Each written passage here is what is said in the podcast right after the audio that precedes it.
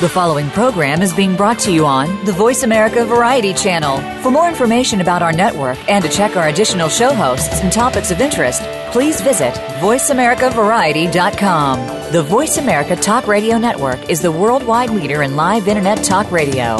Visit VoiceAmerica.com. The views and ideas expressed on the following program are strictly those of the host or guests and do not necessarily reflect the views and ideas held by the Voice America Talk Radio Network, its staff, and management.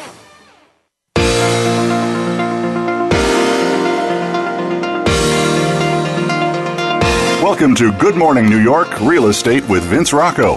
Our show is all about the exciting world of real estate, and in particular, how it relates to the lucrative New York market. But if you're not planning a real estate transaction in New York, we still have plenty of information that you can use no matter where you are. Now, here's your host, Vince Rocco. All right, and good morning, everybody. I'd like to welcome my listeners in the United States and around the world. This is Good Morning New York, and I'm your host, Vince Rocco. We are coming to you live uh, from New York City on this Tuesday morning, February 2nd, 2016, and it is Groundhog Day today. And guess what? What? Do we know? Did he see a shadow? He did. So that's six more weeks of winter. But you know what? We can't complain because winter this year hasn't been so bad. I think really. we hit nearly 60 in New York yesterday. Uh, well, and today's supposed to be even hotter. But I mean, wow. this is ridiculous. One snowstorm, a couple of cold days in January, but you know, nothing to write home about. Um, so six more weeks. Get ready. I have my boots in the hallway. They're not leaving until March. we are starting a new series today. We are calling it Superstar Brokers in New York City, and that voice you heard just a little while ago is one of those superstars here in New York. Brian Lewis. We'll get to him in a minute. In a field of tens of thousands of real estate agents, 20% of these agents do 80% of the deals. And within the, that 20%, there are breakout agents that have built tremendous businesses and earned substantial income selling real estate. We're going to highlight as many of those agents this year as we can. And as I said today, we're going to start off with one of them, Brian Lewis, who is here in studio with us. But first, let's get to some news items. Just over $10 billion worth of New York City homes traded hands during the fourth quarter of 2015. This, according to data released Wednesday by the Real Estate Board of New York. That figure was up 3% from a year earlier, which the board viewed as a sign of overall strength in the housing market.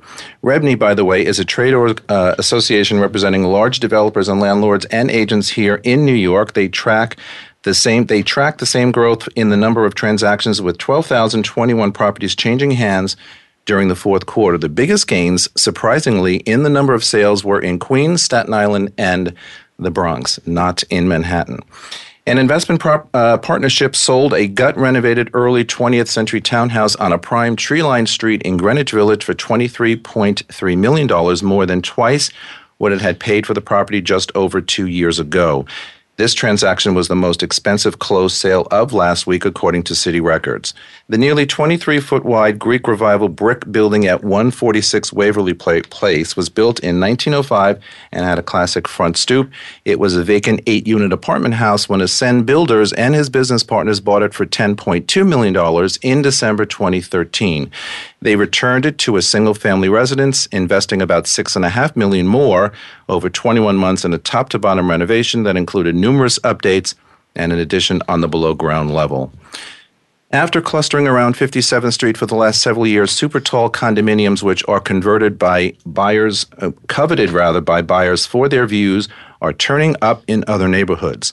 Among the latest is 180 East 88th Street, a 48 unit high rise up on, up on the Upper East Side, and was built by DDG and Global Holdings that will stretch to 520 feet. While that elevation is dwarfed by buildings that soar beyond 1,000 feet along the so called Billionaires Row around West 57th Street, it is significant in an area where only about three dozen buildings of 400 feet or higher.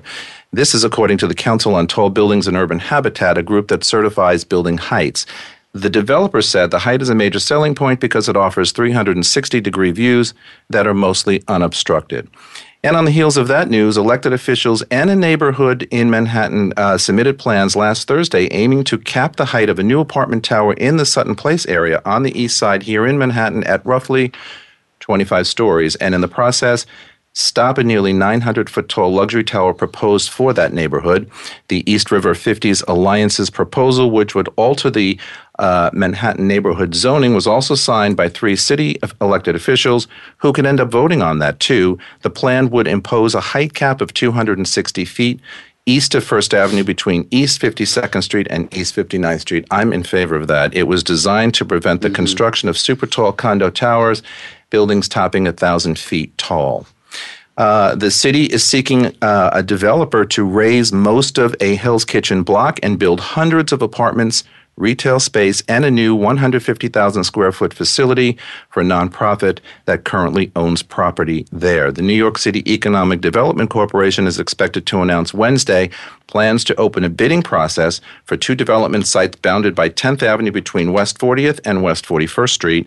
This site uh, could house about 700 apartments, and a selected developer will be will likely have to designate about 40% of those total units built as affordable uh, that's affordable housing.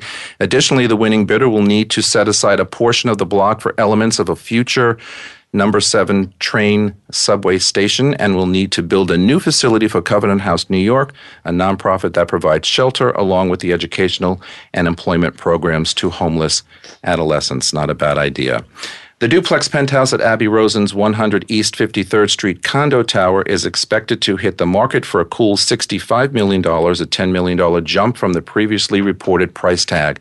I was surprised by the story. The 6,700 square foot Midtown penthouse will take up the 60th and 61st floors of the 94 unit luxury condominium and hold four bedrooms and four bathrooms. Rosen's RFR Holdings was previously expected to ask 55 million for that duplex, but the real as the real deal first reported last year, making it the priciest unit in the building with a projected total sellout of nearly 762 million dollars. With the price hike, the penthouse is now asking $9,600 per square foot. Whew. Leonard Steinberg of Compass has that listing and its 63 tower condo. Let's see what happens. It's unclear how many condos uh, at the property are under contract so far. And finally, serial flipper Scott Bommer, whose day job is running mm. hedge fund SAB Capital Management, is selling once again in the Hamptons. According to the New York Post, Bommer, who purchased 6.2 acres of oceanfront on Lily Pond Lane in East Hampton in spring 2014 for $93.9 million, is in contract to sell the three parcels for $110 million. The deal was off market and brokered by Ed Petrie of Compass. The buyer is rumored to be David Tepper, who, of course, denies that. You know, $93 million flipping for $110 million. Lily Pond Lane. First, I say, whoever would leave Lily Pond Lane in East Hampton? Not me.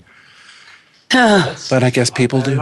It's not bad at all. Anyway, let's get on with it. Brian Lewis is here. He was named one of Manhattan's premier brokers by New York Living Magazine, and recently People Magazine named him uh, his video marketing as the most inventive the real estate world has ever seen. We're going to talk about that because I watch every one of them and I don't miss one. also said the weird.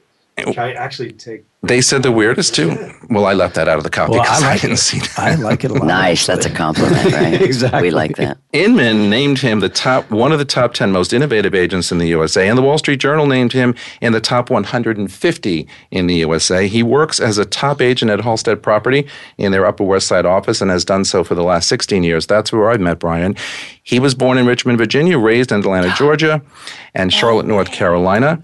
Brian realized his lifelong dream when he moved to New York City. So I say from bellhop to broker to the stars. this is the story of Brian Lewis. Good morning. Good morning, everybody. Thanks for having me in here, Vince. It's so good to see you. Pleasure. You know, I know you well, but my audience uh, is going to get to know you better today. So, you know, everybody has a dream to come into New York City. You know, from wherever we we are born and raised. I was from upstate New York, so my dream to come into the city was a you know a big one, and I made it. But but so my first question to you is: So why New York City? What what what was the lure or what was the attraction of a city?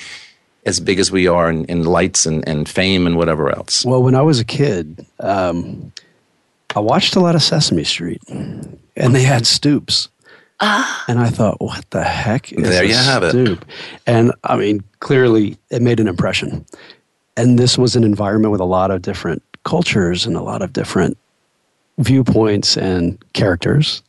It was Sesame Street was PBS. Now they're on HBO, I think, right? They moved to but, HBO, yeah. yeah. How beautiful is that, though? I've never heard anybody say that. In Sesame, Sesame, Street, Street, so is and so indicative of New was, York City. And then, yeah, as I got older, it became Saturday Night Live.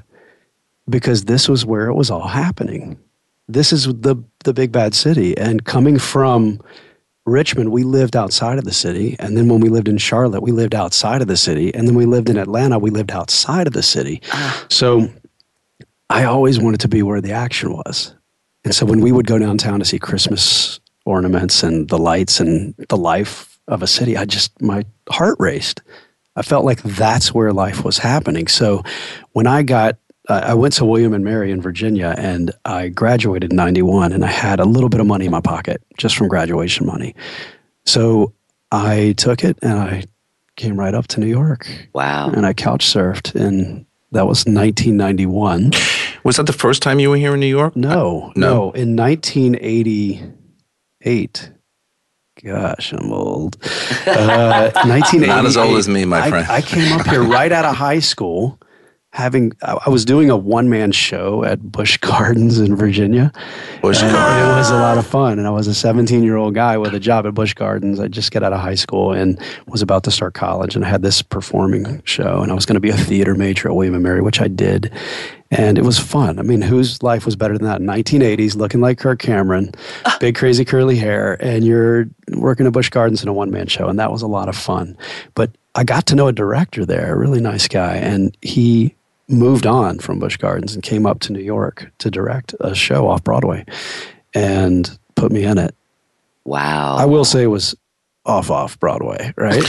so it was over on theater is theater, especially theater. when you're starting. Out. I was a kid. I was 18. I was right out of uh, high school, and I came up here.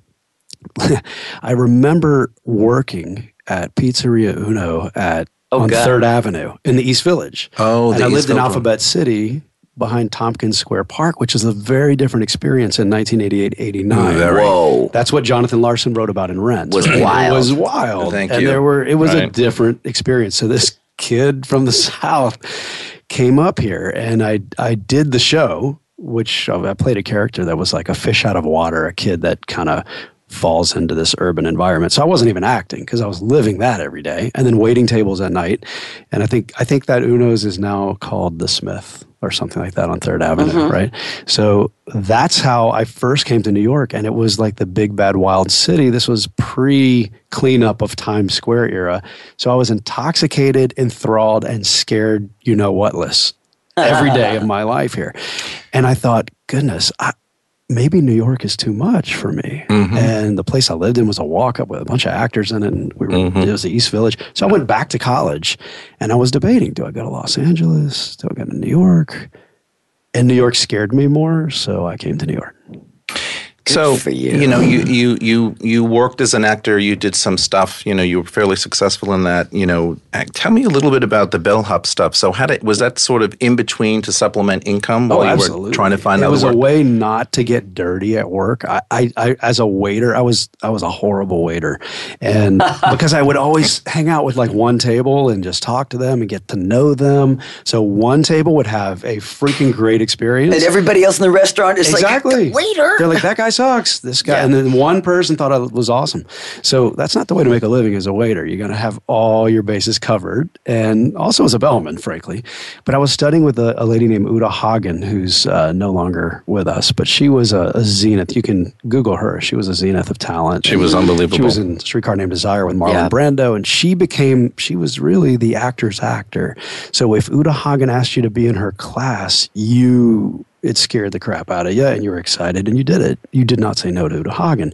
She had a handful of actors that she liked. And at the end of her career, I, I don't know if she liked me, but she got, I was in her class and I happened to live on Bank Street and I was in a relationship where I was, uh, was hot for teacher. This teacher that I had in college moved on. Anyway, that's a whole nother it's a whole nother radio show.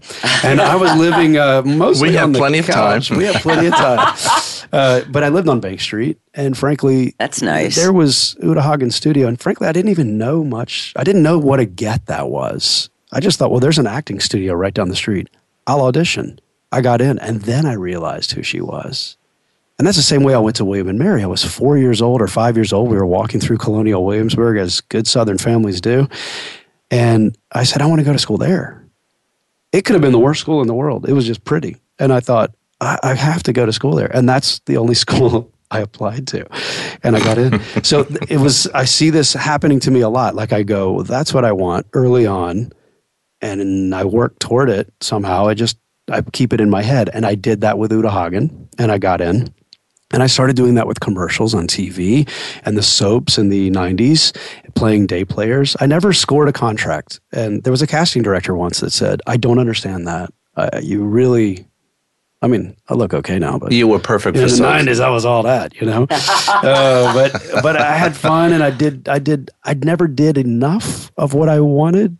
Like I, I kind of got stuck in that. It was 90210 days and mm-hmm. all that auditioning for those kind of shows. And when you first get out there at twenty one to twenty five, the competition is thick mm-hmm. with people, but it weeds out. You know, some become bellmen, and then they become real estate agents. Mm-hmm. Let's hold a thought on yeah. that. We've got to go to commercial. You are listening to Good Morning New York on the Voice America Variety Channel. Don't go away.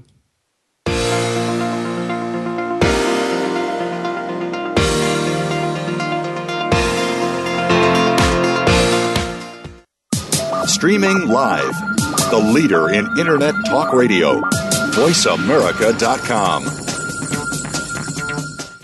Put Blue Realty Group to work for you. Blue Realty Group is a full service luxury real estate brokerage firm in Manhattan. With our global reach, unrivaled marketing capabilities, and veteran team, Blue serves some of the world's most exclusive and high profile buyers and sellers. Visit us today at BlueRealtyGroup.com. At Blue Realty Group, we feel that people matter and results count. Our mission with you is to meet and deliver expectations to drive the results you want. We're ready now. Visit BlueRealtyGroup.com. That's B L U RealtyGroup.com. The Internet's number one talk station. Number one talk station. VoiceAmerica.com.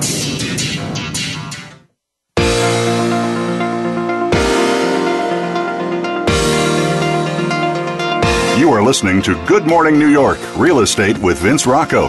If you want to call into the program, we're toll free in North America at 1 866 472 5788. That's 1 866 472 5788. Or send an email to vrocco at bluerealtygroup.com. That's vrocco at blurealtygroup.com. Now, back to the show. All right, everybody, we are back and we're talking to Brian Lewis, superstar agent here in New York City from Halstead Property. So, you know, uh, you say prior to your real estate career, your only connection to real estate was that you and your family moved a lot. Uh, has that really prepared you for, you know, what you are involved in today? I mean, I, I think so. Because everybody says, "How do you become a real estate agent, and how do you train and, and for you know, and this you, is an industry of orphans. That's what I say. Correct. Unless you're mm-hmm. born with a name like Trump, or you're born with a name Uh, your family's business, I think that you come at it. I mean, maybe that's changing actually, but I think you come at it as an orphan from something else, and, and it's a second or third career, right? That's certainly the case here. I, I came here to be an actor. I did some of that, maybe not as much as I wanted to, but life is long, y'all. Watch out. And then, and then I went to the Actors Fund. There was a strike. I could not audition. So I was doing these big commercials. And in the 90s, I was the head and shoulders guy and the McDonald's guy and the voice of the U.S. Army. And I did a lot of stuff. And so I made good money, but it was never enough for, for my taste. Um, when I first I was, met you, you came off of some, a big movie, and I'm trying to remember. A Beautiful Mind. A Beautiful I worked for Russell Crowe for four go. months. Yeah. And I, frankly, I only had one little line in it, but I'd never really spent four months on a film set with Ron Howard or Russell Crowe or anybody like that. Roger Deakins, the uh, the wow. camera guy. That's top shelf. It, it was a lot of fun. So I, I was asked by Russell. He made me audition for the role, and they said, "Oh, look, he fires people. Like he's tough." So we we hit it off to a degree. Uh, we weren't ever friends, but he was a tough boss. But I got on a film set for four months, and I got to learn what nice. everyone did. I was a stand-in, which is weird. I mean, it's not really an acting job. You're not really a crew job. So but you're no learning the business, though. I watched everything. Yeah. It's like making a documentary. He made me get off book every day for my scenes, yeah. and he made wow. me run the scenes while he stood behind the camera. So there I was, Jennifer wow. Connelly, Ed Harris, doing scenes with them. And I was sort of like, do I act it or do I just kind of hit my mark? Or I don't want to overstep. It's not about me. I'm a piece of furniture right now. But he would always shout out, act it, Brian. You got Ron Howard watching. Um, so we had fun. I had fun but I also had to learn patience, and I had to learn a lot about having someone um, how to work with big egos. Was was it because I have a big ego, but I learned the well, merits of of reining it in a bit. Well, the real estate is also mm. a, is also a profession of big egos at times, and I think you know probably your background or anybody coming from an acting background uh, is best suited for this because you know it's just like anything else or what they say you're only as good as your last gig that's correct it. that's it. so you've got to kind of make it work for you you, you know also learn how to play a room so correct if, if, this were a room full of 300 people like i had last week at the inman connect here in new york that's a different mm-hmm. talk mm-hmm. right and not necessarily the content but the audience. And mm-hmm. if I'm showing a home to someone who is, you know, multi billionaire and they have an expectation of service, that's a different showing.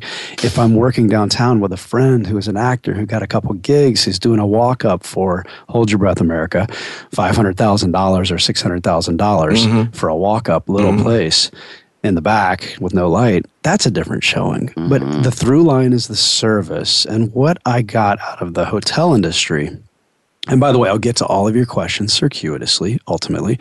Um, the hotel industry really instilled that in me. The Ritz Carlton, the mm-hmm. Four Seasons. Mm-hmm. It was a little rigid for my taste. You know, it was the, certainly my pleasure, but you have to kind of get into their shell of thinking in order for that to become part of your DNA. And so, what I mm. learned from them is that you really have to over deliver in a nice way. And people will remember the feeling that you create more than what really happened. Mm. And so treat them well, treat them with dignity, treat them with respect, serve them well. And that really came in to my life in real estate too, because I, I don't always hit a home run. I don't. I fail every day, and that's what keeps me up and keeps me rocking. But I have some great successes too. When I was a kid, you mentioned the moving. We moved a lot because my dad, he didn't have the ability financially or time wise, he had us when we were he was young to go to college, to go to grad school. He could have been one of the great minds of business, my dad. He really has the fire, but that was stoked by my mother, who also comes from a similar background. So they were aspirational. And just to keep us in the middle class, I think was a bit of a challenge. Mm. Mm. So we moved where the jobs were, where the opportunities were, where dad could get a gig. The educated guys the jobs came to them. Correct. We chased it. Correct. So we moved all around the South mm. from, you know, DC area to Roanoke to Atlanta to Charlotte. And we, I went to four high schools. I just thought that's what happened. I thought in the spring, a for sale sign is part of life like I knew how to mow the grass around the for sale sign and weed whack it, and I could clean like a military kid, right? Yeah, like a military kid, business military. Sure. Because my dad was with Sara Lee Corporation and mm-hmm. Latex Corporation and Planters Peanuts and whatever the food industry was. Mm-hmm. He became man of the year with Sara Lee Corporation around the world, global. Wow. No one at his level had ever done that, and they were always being wined and dined and trips. It was the '80s. It was like the big '80s, and they got taken all these big 80s places. and big business in the big 80s. business, yeah. big 80s. And he was a climber and he was, he did it, he rocked it. And he only just quit working last year. He worked for a dairy co op and pushed milk around the state of Virginia and Delaware and Maryland. Always doing well. So sales number one. Watching my dad work an office when he came into it he had a presence. He was liked. He was admired. He he got things done. Mm. he would bitch and moan to us later. You know I, I watched both sides. I saw conflict. I saw conflict resolution with him and my mom. It was you know Beautiful. when money is always an issue it's hard. that's always a, bra- a backbreaker for any relationship. So i got to see that. We we are anchored in our faith. I'm methodist but we're not like you know throwing it around and at anybody's face. So we have a faith, we have a, a, deep family connection. We're not perfect people, but I got to see that. And I, I knew when a, a real estate agent was good, when my parents were really happy and when it was seamless. Absolutely. And I got to watch that in action. I never said, I want to do that.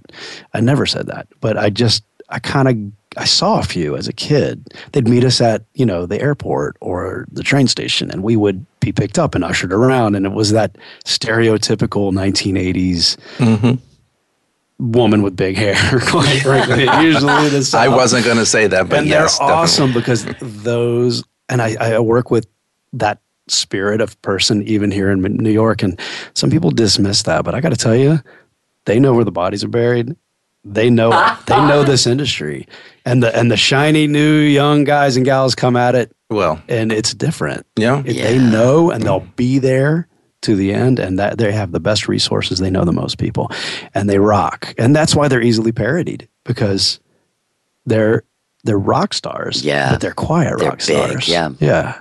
So yes, all of that was helpful. I think I answered a few questions there. No, well, you did. But so to segue into you know the the career as a real estate agent, you know, everybody starts somewhere. And like, like, we talked about, you know, some people come from a second and third career. These days, it seems like people coming out of college and wanting to do this for a whole variety of reasons. But how do you find success in a city as big as New York, as competitive as New York? And what, what are we, 15,000 agents? I mean, I, I, I keep losing, losing track. So how do you find success in a in a field that is really very competitive, can be cutthroat, and you know not loyal. I mean, people cannot be loyal to. Most often, aren't loyal to us. But you have found that niche uh, to really make it work. I often put blinders on in life. I really do. I, I try to keep the noise out and keep the blinders on and know what my goal is. And I really I think that it's important to sort of set your mind to something and I'm a visual guy. I don't write out goals. I just see them like as a kid seeing the College of William and Mary knowing I wanted to be part of that at freaking 4 years old. Not that that was it was just what I wanted. Seeing uh, New York and HB Studio and knowing oh, that would be convenient and good and getting into it. Putting my mind to it. I know that sounds simplistic, but there's so much stuff where people are watching the competition a lot. It's almost like an athlete. You just keep your eye on your game and have be a person of integrity and listen to people and be a person of your word mm. and do your best and be good at messing up. If you mess up, know how to get out of it. Not on just how to be crafty, but Finesse own it. Yeah, own just it. own it. Own it. Ah, messed up. Okay, now, now what? And I mess up every day. We all do. We all do because we are human beings. We're here. We're imperfect beings, and but keep your mind on just it's almost like climbing the stairs right mm. and i'm also a person that likes to have fun so i try to find fun in it there are aspects of this business that to me aren't fun i try to stay on the track of what is fun for me. For me it's listings. I like producing things. I like to to build the show that people want to see. That's that theater thing mm-hmm. i think. Mm-hmm. That to me is exciting. And it just builds and builds and leverage every bit of success that you have from one little sale, work that, throw some fertilizer on that, talk about that, and define yourself by it and step by step by step. 16 years I've done it. You are a listing agent premier. I mean, you know, I've known you for many, many years, 14 of those 16 years, and you are definitely a listing agent. And one of the things I think that sets you apart, and I want you to talk a little bit about this because, again, there's so much competition out there. So many of us are doing the same things. But you have this, and, and it's obviously your, your, your theater and your acting background. You have this video phenomenon going on that you you video every one of your listed properties, you not only show rooms like a virtual tour, you tell a story, you title it, you're acting in it. And I have to tell you something, and I mean this not just because I'm a friend of yours, but I don't miss one of them. I watch them and I wa- and I send them out to my people to watch. Uh-huh. Tell us about how you get. We have a minute left. We're going to go into the next segment because I'm not letting you go. But anyway, before we go for one more minute, how how do you do this? I mean, and and how much time does this take for you to produce these things? Well, I'm doing one today, and it'll take about an hour and a half. And that doesn't sound like long, but we don't really know what we're going to do until we get in the room. If you want to see some of them, guys, humor me. It's brianklewis.com. Brian with an I. Brian K. Lewis L E W I S.com. And you can see some of them. Look at uh, two in particular. The People magazine one, they they called 45 Christopher Street 7G the best real estate video and weirdest. I said that at the beginning ever. We did that like in an hour. Which one was uh, that? It's not way? about the time; it's about the fun you're having. And yeah. you know, Halstead embraced the video thing early on. Mm-hmm. I was lit up like a Christmas tree because I thought that is what I want to do, and I'm just going to have fun with it. And they do let me, as long as it's not irreverent to the property, the process, or the client, and it brings more eyes to the prize. They love it, and those two are great. I, I, I kind of riff on them. We have fun. We have a, a video crew. Um, I could do a whole segment on video and what I think about it. It's just an added value. It's not why I'm a success. It's just part of that, I think, because I have mm. fun with it and I expand the dimensions of my seller's properties. And uh, what, how do your sellers feel about them when they see them? Some of them are like, what? Um, or they're like, oh, that's great as long as it brings me more money. You know, that's what a seller wants. brings me traffic, that's brings it. me open house people, brings me more money. And and also check out 118 East 60th. I'm going to blast that out this week. That one is the most movie like. And my friend Sue Goldman, who's a dear friend and Love colleague, Sue. she said, you know what? I don't like it. I like you when you're funny. That's just too serious. But my friend Craig Zadan, who won the Oscar for Chicago, said, amazing. You mm. have merged movies with real estate. Uh, unbelievable. So he did like it. Uh, so you know what? It's a mood. Every one of them is different, and some of them are really horrible, and some of them are really fun. and you know what? It's okay. And I just get them out there, and it's a it's a it's a way to change the the marketing up. That's, All right, that's let, us hold it there for a second. We have to take a break. First, you are listening to Good Morning New York on the Voice America Variety Channel. Don't go away.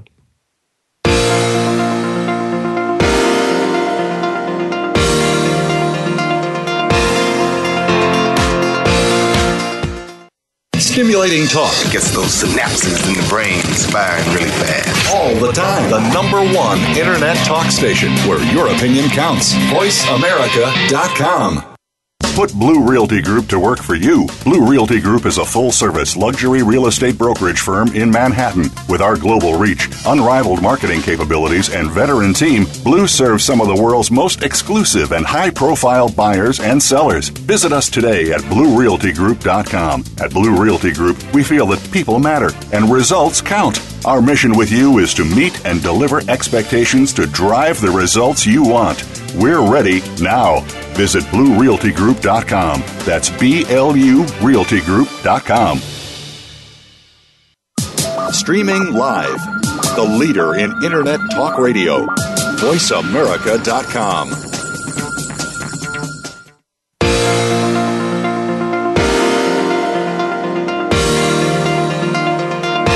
are listening to Good Morning New York Real Estate with Vince Rocco. If you want to call into the program, we're toll free in North America at 1 866 472 5788. That's 1 866 472 5788. Or send an email to vrocco at bluerealtygroup.com. That's vrocco at bluerealtygroup.com. Now, back to the show. Everybody, we are back. Um, and we're talking to Brian Lewis. We're keeping him uh, for one more segment. So, yay! We have a couple more questions to ask you. You know, I'm I'm very curious as to how you maintain and expand your your circle of clients because again, you're in this business for 16 years. I've declared you superstar success. You do very well. Uh, you live a nice life. How do you maintain what you've built over these years, and then how do you find more? That's what most people out there ask me, you know, uh, when I talk about real estate or how you know it can be a lucrative field. How do you how do you maintain this? I keep asking for more. That's mm. I, I mm. think that when you stop asking for more in life, you die. I think that's what death is. Is being satisfied. I'm not. You know, we are uh, in the best country in the world. We really are. I was listening this morning at the gym very early to Hamilton. Mm. You know the musical Hamilton? I still can't I, get to see it, it's, man. It's remarkable, but then go listen to it. So go on Spotify and like check it out. Yeah. It's amazing, but it, it really in, in, in, it embodies a spirit that I think that I like to have. It makes me, you know, the chill bump moments in life mm-hmm. Mm. where you're like, you, you're you're not going to waste your shot. That's the theme mm-hmm. of this. This is your shot. You're here. I don't know what you believe about why you're here, who, what. This is it. And maybe you get recycled or whatever, uh, reincarnated if you believe that, recycled. Um, but this is it. So every day I ask for more. And I, you know, when I wanted uh, a family, I put it out there mm. and I got it. So it's about lining up what you want, putting it out there, and, and really bringing it to yourself because yeah. you can. I think of that little boy in Williamsburg at four years old, naming where he wanted to go to school. I was planting seeds mm-hmm. and I worked toward it. I earned it. And I, and I got into that class. And I didn't just work as a bellman, I went to the Four Seasons because I figured those are the richest people.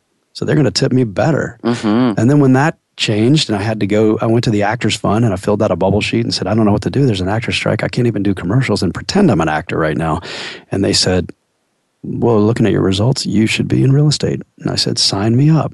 So if it feels right, your internal GPS roll with it. So when I'm with clients, I have a billionaire client who came in and he bought at 520 Park an entire floor. That's my biggest sale. And that's going to score like $22 million. That doesn't close yet because they're building it. Right.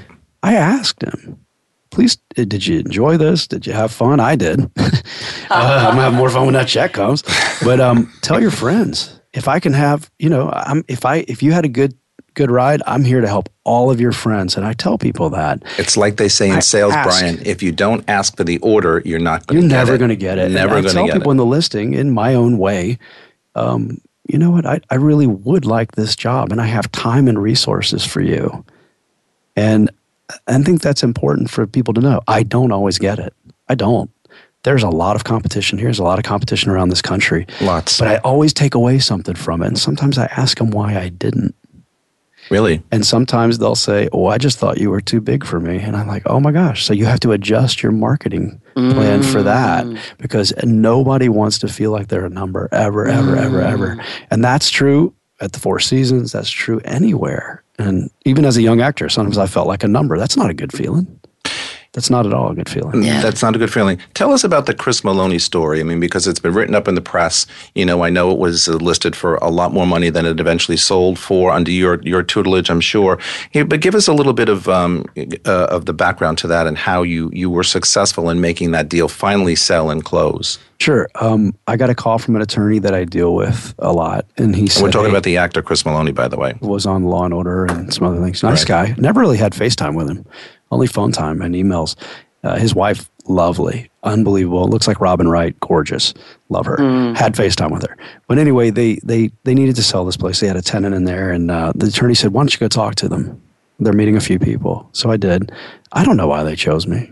I presented. I talked to them. I played the room I was in. She didn't want to be sold. So I couldn't be like, hey, I've got all this and I do this and I do that. It's just, I played the room I was in, which was a quick meeting at her apartment. Um, and I got it. And I told them the sober, honest truth. I, I told them, whatever number you pick, I'll sell it. I'll sell the number you pick. But I please don't pick me for price. Pick me for strategy. Pick the man with or woman. Pick the person with the plan, not the price. Price is nimble. It can be changed at any minute. The market will decide your value, not me, not you. And if you're a real seller, we're going to find a really sweet place for you. Everything in your building is not has been sitting there with aspirational prices. So let's not base our reality on fantasy. Let's base it on reality. And here's the reality I see. Mm-hmm. If I'm wrong, you might get a bidding war and go up. And if I'm right, you'll probably be very close. We chose a strategy, they went with it, and they did it. I think they weren't ready when they hired the other agent. They had a, a higher price. Mm-hmm. And they had a weird strategy. They throw in a car or something. It was it was one of those like, hey, pay up and you get a car if you're a broker. I find that a, a smart seller does everything they can to appeal to the greed of the buyer, not the broker. Interesting. Uh, no, no, what a broker just because he's going to get a car is going to find a buyer to overpay. Right. What kind of broker is that? if they're willing work. to let that happen, right? But it yeah. even doesn't work that I mean, way. you know, uh, look, you pay your commissions. I always say, look, uh, commissions are a wonderful way to incentivize, mm-hmm. but that's only part of it pay your agents. I have a vested interest in saying that, but it's true. Whenever I've sold something, I pay full on. And then the other thing is to price it right and, and choose the person with the plan and the reach. And if you don't like their silly videos, fine, but it could add to your value. It costs you nothing more. The guy's spending more of his own money. I do. Mm-hmm. And, um, and that's kind of it. And that's how we got Chris's place sold. He's a great guy, but it's, I, I consider that a failure unless he gives me referrals. I always say, mm. I don't want one sale from you. I'd love to earn your respect, earn your trust, your loyalty. And don't be shy to ask for the referrals, that's actually, right. right? Yeah. yeah. Okay. I mean, that's yeah. what it comes down to. And at the end of the day, you know, we have to remember just like in the acting business, you know, you're only as good as your last gig. You're you're an independent contractor. You get paid for what you do. You get paid for what you sell. But in the middle of all that, or in between that, you have to find you know the next person and the next customer or whether it's a buyer or seller. In your case seller. And do you get, obviously you get a lot of referrals. Is that where the, the majority of your business comes from? Uh, you know what? A, a, good third of it. I'd like to say all of it. I, I work hard. I'm mail to buildings. I still do the fundamentals because i don't see this as a hunting game. I see it as a farming game. So you're planting the seeds. That's very interesting analogy in that, in that first yeah. field is the field you're you're you're grooming right now, and that's going to be your crop. One of the fields is where you're planting and getting ready, and the third field is resting and preparing for something else. Take care of yourself. Do things that make you happy. If your GPS goes off and it doesn't feel right, drop it, and listen to what you feel. Find things to focus on that make you feel attractive, literally and figuratively attractive. Take the time for that because people like to be there's a feeling. It's not about your haircut and your your amazing body and all that. That's part of it, maybe if that's your thing. But it's more about how people feel around you mm. and if they mm. trust that. And if you don't feel attractive one day, then go and hang out and do computer work and, and do that. But get out there too. So many brokers just hang at that office and the money's on the street. And get out there join alumni groups, volunteer, but do it for the right reasons because you really want to. Um, don't always be that guy just looking for that next thing. We all do that, but that's a hunter. Farm and groom and make it a career that lasts a while, and you'll have fun in the process. And feel good about yourself. That's a good one because you know what? This is a business that we can get knocked down more than not. And so if we don't feel good about ourselves and present ourselves every day in our best light, in our best way, you're not going to be successful. And again, that goes for a lot of professions, but I think in our business, most especially, and also, yeah, you're right. The business is out there on the streets. You know, I once had a manager when I was selling technology, and, you know, we would complain. I was in my 20s, you know, brand new at IBM. And he used to say, you know what? You're all complaining about where are the customers, where are the customers. He took us to the window, and we were at this beautiful glass tower on West 57th Street, the IBM building, and we looked out, and he said, You see all of those buildings, you see all of those windows. Mm-hmm there is a customer behind every one of those windows. There's a customer behind every one of those windows. Just go and find them and come up with ways to, to talk to them and to, to tell them who you are and what you do and who you work for and what you're selling, etc. And guess what? Wow, did That's it true. work? Anyway, Brian Lewis, we are out of time. I want to say thank you to you. You can find Brian's videos or any of his listed properties on brianklewis.com. He works for Halstead Property. He's a good friend. He's a good family man, and we love having him here. Thank you so much for being here. here. You guys are awesome, and what you do is very inspirational to me. I appreciate being part of it. Thank you. Thank you, and come mm. back and see us mm. again. All right. Bye, guys. Bye, guys. Bye.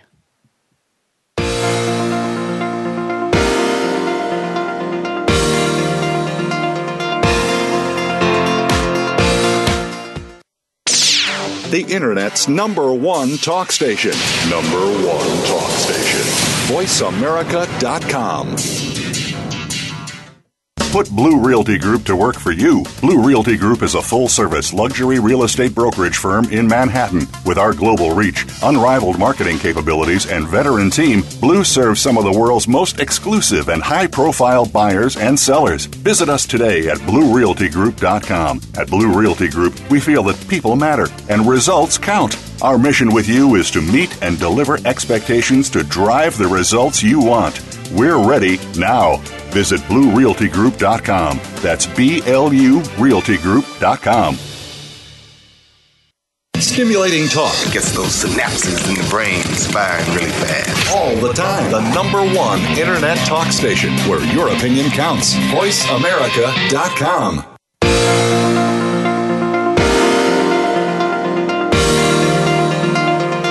You are listening to Good Morning New York Real Estate with Vince Rocco. If you want to call into the program, we're toll free in North America at 1 866 472 5788. That's 1 866 472 5788. Or send an email to vrocco at bluerealtygroup.com. That's vrocco at bluerealtygroup.com. Now, back to the show. Okay, everybody, we are back, and it's a busy Tuesday morning here in the studio of Good Morning New York, and my panel has just arrived. Good morning, everybody. Good morning. Good morning. we are talking to Rachel Altshuler from Douglas Elliman, Ivy Ray from Blue Realty Group, Deborah Hoffman from Town Residential, and Niall Lundgren from Compass. So, how is everybody today? Doing all right. Excited, to, excited to be on for the last segment. I'm looking out the window and I'm like, where is everybody? No one is here. I'm well in the green room, of they course. expanded. They expanded the studio. We were we were hanging out in the front area, so you could see us. Yeah. It's all good. There we go. So anyway, we'll make that up next week. We uh, let's get right to it because we don't have too much time here. But when you live in New York, money just vanishes from your wallet. You could be walking home from work with hundred dollars in your your wallet and not have a cent left by the time you reach your door. It's just the way things are here in New York. What we don't always know is where the hell the money goes. I mean, I say this to myself every day. Where does all the money go? Uh, just on the way home. So uh, we are seeing, you know, we're trying to save money at the same time as we're trying to, you know, spend money to do whatever. But you know, my question to anybody, everybody is why are we so much more expensive here in the city? And where really does all this money go? I mean, I just don't understand why. I mean, if you're walking home here in New York City, if you're walking home in the suburbs someplace, anywhere, why is it so much more, 10 times more expensive here in New York City? Customers ask me this all the time when they're moving into the city for the first time. So it's not a question, you know, from Mars. Where does the money go? Well, I think a the cost of living is is is much more expensive in Manhattan. Um, cost of goods in general is more expensive. I feel that you know one thing I always say to my friends who are out of towners, I say you know if I leave my apartment no matter what happens, on a minimum, I'm going to spend a hundred bucks. I don't even I don't even know how it happens. I go to Duane Reade. I don't either. I buy a couple things. Duane Reade is like a CVS or a Walgreens or a pharmacy for those who don't know. I buy a couple things. It's like eighty dollars, and then you know I might pick up a, a, slice of pizza, and that's six bucks. You know, and the next thing you know, it's a hundred dollars, and you know you're outside for thirty minutes. or an Uber ride home is eighteen dollars, and an Uber ride the next morning is another twelve or fifteen dollars. It's like really, what's going on here? Yeah. Also, along the lines of what Niall just said, we are really a walking culture here. We could say you walk in other cities, but you really don't. And you don't. Because we're a walking culture here, as Niall just said, you go out specifically to Duane Reade, Walgreens, any of these places to buy your drugstore stuff. So you buy a bunch of stuff. But because we have so many small merchants, we also we pass by the pizza place and oh, you know what? I got to pick up my dry cleaning, which I, I left at exactly. this place, whatever. It's all these little errands, and oh, that's a new store. Oh, is that cute? Let me go in. Because we're a walking culture, you're physically passing these places on foot and that sucks you in because it's it really is a small town. It, it's a very small town, and I mean, you know, I, I, laugh about it, but just on the walk home, or even on the ride home, you stop in the corner store, you know, where all your neighborhood stuff is, and you know, you can really go through a hundred dollars in just one little transit crazy. trip. It's it's out of control. If you're looking to buy an apartment in New York City, you've probably noticed that condos are more expensive than co-ops, but we are um, we were amazed to read in the most recent Manhattan Market Report that the median price of a co-op at the end of 2015 was seven hundred forty nine thousand dollars, whereas the median price for condo was over uh-huh. 1.7 million dollars. Are you really getting more for your money when you buy a condo? The audience out there doesn't necessarily understand the difference between co-op and condo. And we try to explain it, you know, as we go through the, the, the different shows here. But I mean, are you getting more for your money when you buy a condo? You absolutely are. Um, I don't know if the price differential is valid, meaning, is it really worth 30% more to right. have flexibility on a condo? I think that's subjective, but I do think you get a lot more as far as the ability to rent out the apartment after closing, not have restrictions on pied a terres, guarantors, co-purchasing, who's looking into who gave you the money, is is the gift letter notarized? That's exactly what I'm getting at. So yeah. for that extra 20 yeah. or 30% bump up, I yeah. mean, does it really make sense for somebody to for to, most to it do? does. For most okay. it does. Really just the ability to purchase. Plus not not, you know, disclosing all of your financials, especially when you're getting it to higher price points, you know, folks are not as willing to say, you know, here's the whole kit and caboodle. Yeah. You know, especially especially if you're buying a new development. Although Niall, a lot of co- the condos are turning into co-ops in a lot of cases now, so you I've can't. Done, I've done those deals. You yeah. think you can't yeah. disclose it, and then yeah. all of a sudden they say we need to see this, mm-hmm. and the condo Rachel, buyers, define what you mean by that. How the condos are turning into co-ops, the from what they they're demanding. Yeah, I, yeah. I did a deal, for instance, in Tribeca on Chambers Street, where the investor bought it in an LLC, in an entity, for the reason of I don't want to disclose anything personal and a quick, easy turnaround, two weeks, okay, that'll be fine. The board ended up delaying it by months for approval, asking for money in escrow because it was an LLC. They don't allow entities anymore. And that was a policy that recently had changed because someone didn't pay their monthlies and mm-hmm. then everyone suffered. So she had to disclose her all the documents, all her financials, which to be honest, you know, at that point you say, do I get out of the contract? If you can, yes. If not, then you got to move forward and play ball with the board. You are absolutely correct with that. And I'm starting to see little drips and drabs of that. I represent a building in Midtown West, and I have for the last, I don't know, seven Flip years. Tax. There's yeah. everything going on. I yeah. mean, assessments. They're, they're putting in a flip tax for yeah. the condo. Uh huh. Really? Yeah. yeah and there's assessments, you know, for you know to to build up the reserve fund. I mean, there are a lot of things going on in condo today that is so co-op like, oh. or that you used to only see in co-ops. And you know, people are beginning to say, well, you know, why is this happening, or what is that about? And you know, at the end of the day, it's always down to what the managing agent or the co-op or the condo rather mm-hmm. board wants but it's becoming a little more difficult, I think, to to explain to people, you know, what this is all about, why we have so many changes, and then to justify why the price of a one bedroom mm-hmm. should be one three when you can go buy a co op for you know six hundred thousand dollars. Deborah, you well, want actually, to yes, this is very interesting. The reason that condos are having these assessments to build up the reserve fund is because ever since the new banking rules during the recession about how mm. a lender will not lend in a building that has more than twenty five percent of the units rented out if you have a large reserve fund, because most condos do not have reserve funds at all because they're real property and separate units, yeah. if you have a large reserve fund, that will counteract it. So there are certain buildings I'm thinking of off the top of my head that have more more or close to 50% rented out, but they have gigantic reserve funds. So I understand that's very fiscally smart for a building if they have a lot of renters to have a big reserve fund and have that assessment but I'm still kind of blown away on the flip tax and a few other things. Yeah. Well, I yeah. think you know because these buildings are getting smarter, or the, these buildings are wanting to have more money. And you know, yeah. my my first question is, what do you need it for? You know, if you're a condo, you're not a co-op, you're not paying down a mortgage, you're running the building. You you know, you need a little bit of money in the bank in this one particular building that I'm talking about, we just exercised right of first refusal, and the co op board bought an apartment in this building because the seller tried to sell it on her own and didn't um, stick to the, the price per square foot that I had been getting in that building for years and years and years. And they told her, no way.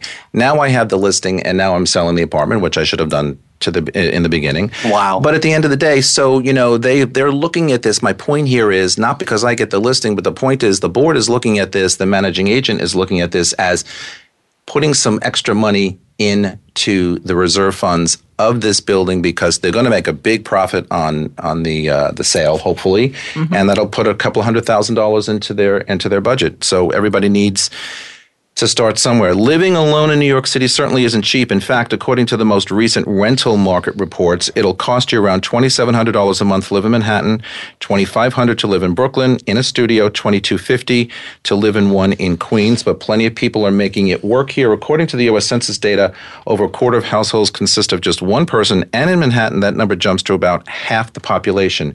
How important is it for newcomers to feel like they want to live alone in this town mm. versus in a roommate situation. And we've all been there. We've all started in New York City at one point. We've all had roommates. We've all had studios, whatever. How important is it for people to feel like, you know, they own a piece of the rock now, whether you're renting or owning, and I have a good job, but I want to live alone? And this is good for us because this is where we find our customers. But they say to us, I want to live alone, but I really can't afford to. I am finding, I love the conversation of millennials because I am finding, including the assistant that we just fired, uh, I am finding that the millennials. You did? Oh, yeah. Okay. We'll oh yeah, different story, and I'll talk about it anytime. Okay. Um, next week. Next week. no time today. And uh, they actually prefer roommates. Why? Because they're afraid to be alone because mommy and daddy nurtured them and baby them their whole lives, and they don't want to be alone. And in fact, there was a, um, a report that they statistically they don't stay in a job more than two years. Whereas our generation, I mean, we stuck with it. We were there for a long time. Yeah. Mm-hmm. I mean, it's just amazing. So I'm finding that the 20s, early 20s, they are, oh, I want to live with roommates. I don't care what the size is. I, just as long as I can put a wall up and live with two or three people. The post college, you know, dorm right. situation. But my yes. generation, your generation, I wanted to be alone. I just wanted my totally. own space. Totally. Bring in whoever I want. Don't bother me about the dishes. Don't tell me I need to take out the garbage. There's nothing better. That's the ultimate freedom. I didn't have a roommate. Yeah. I didn't want a roommate, mm-hmm. and I was not going to have a roommate. Right. And I just waited until I could afford to live here yeah.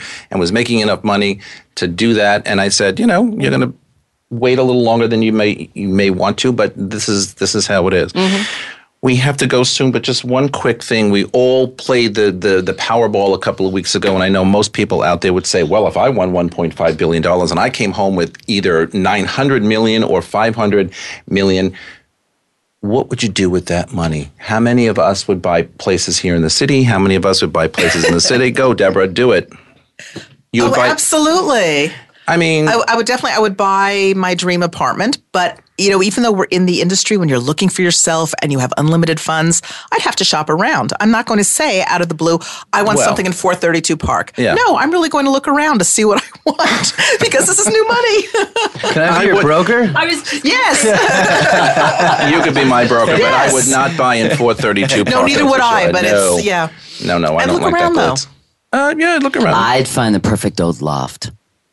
There you go. In well, New York City, and then buy a house upstate. That's what I would do pre-war, and then buy someplace you know mm-hmm. out in the in the country mm-hmm. or by the beach mm-hmm. or whatever. Mm-hmm. Yeah. I joke about it, but you know when you really think that you know, and fortunately more than one person won this this this drawing. Three hundred, I mean, three people win five hundred and thirty-eight something million dollars. Well, that's unbelievable. And no matter how successful we think we are, when you get that dropped in your lap all at once, I mean, you know, you have more money than the movie stars, and you have more money than the biggest, you know, ball players player out there in, in the sports world. And I just have to wonder what that really means to people. I'd, I'd like to take it on and I'd like to try it, but maybe next time. I want $125. I, did, I, I bought have, pizza. I bought pizza from my office. I didn't even have one number. It's fantastic. Anyway, unfortunately, we have to go. That's Good Morning Amer- Good Morning New York for this week. Maybe someday Good Morning America. Thank you for joining us. And you can catch the show anytime on podcast or on our website, voiceamerica.com. For all of us, at Voice America all around the world. Thanks for joining us, and we've got to go. We'll see you next time. Bye, everybody.